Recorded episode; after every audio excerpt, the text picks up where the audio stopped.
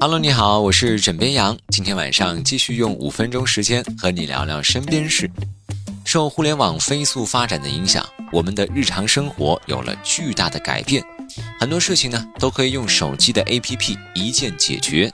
可是有的模式移植到了 APP 上，却带来了诸多讨论，比如洗澡。最近一条名为“洗澡也要 APP” 的新闻上了热搜。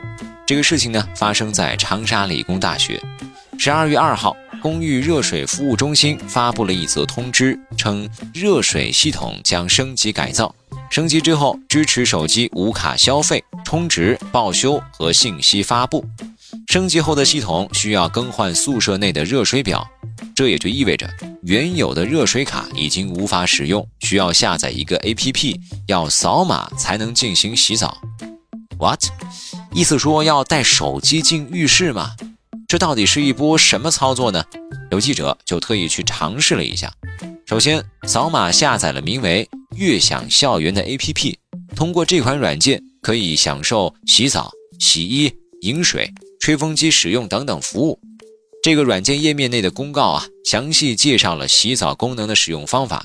首先要搜索洗澡，打开蓝牙并开放检测功能，紧接着要绑定水表，选择相应的热水设备。设备连接成功之后呢，点击开始洗澡。洗完澡后还要用湿着的手点击结束洗澡，最后形成账单之后，洗澡过程才算结束。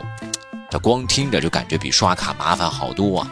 而最近呢，有多名自称长沙理工大学的学生在微博上吐槽这款智能洗澡系统。有同学分享说啊，一定要把手机拿到机器旁边才能够连接成功，过了还会自动断开。你说我裤子都脱了，手机都湿了，钱也扣了，结果还不给我热水，你说这过不过分？对于扫码洗澡，学生们呢有不同的声音。一名同学表示。浴室有一个嵌入式的柜子，把手机放在上面就不用担心掉进厕所。此外，他认为扫码比刷卡的优势在于什么呢？就是 APP 内有一个最低可充二十元的选项，平常还需要去充卡中心，可能一次要充个一百多块钱，而如今呢，只需要连接一个蓝牙就好，相对来说方便了一些。对此，长沙理工大学后勤基建处处长侯伟健介绍。此系统于今年暑期做完，校方根据相关指示得到了学生身上带卡太多的意见，便进行整改。这卡本身还有工本费等收费，而 APP 的话不需要其他收费，可以在浴室外就在手机上选择开始洗澡和结束洗澡，不需要将手机带进浴室。而除了可以 APP 上扫码，老的 IC 卡依旧可以使用。学生们自愿选择，并非强制性。目前这个系统呢，只是在一个校区试行，之后再推广到其他校区。尽管如此啊，有同学表示，扫码洗澡最让人在意的地方，要在于下载 APP 占了手机内存。据了解，洗澡的 APP 并不是学生们下载的第一个软件。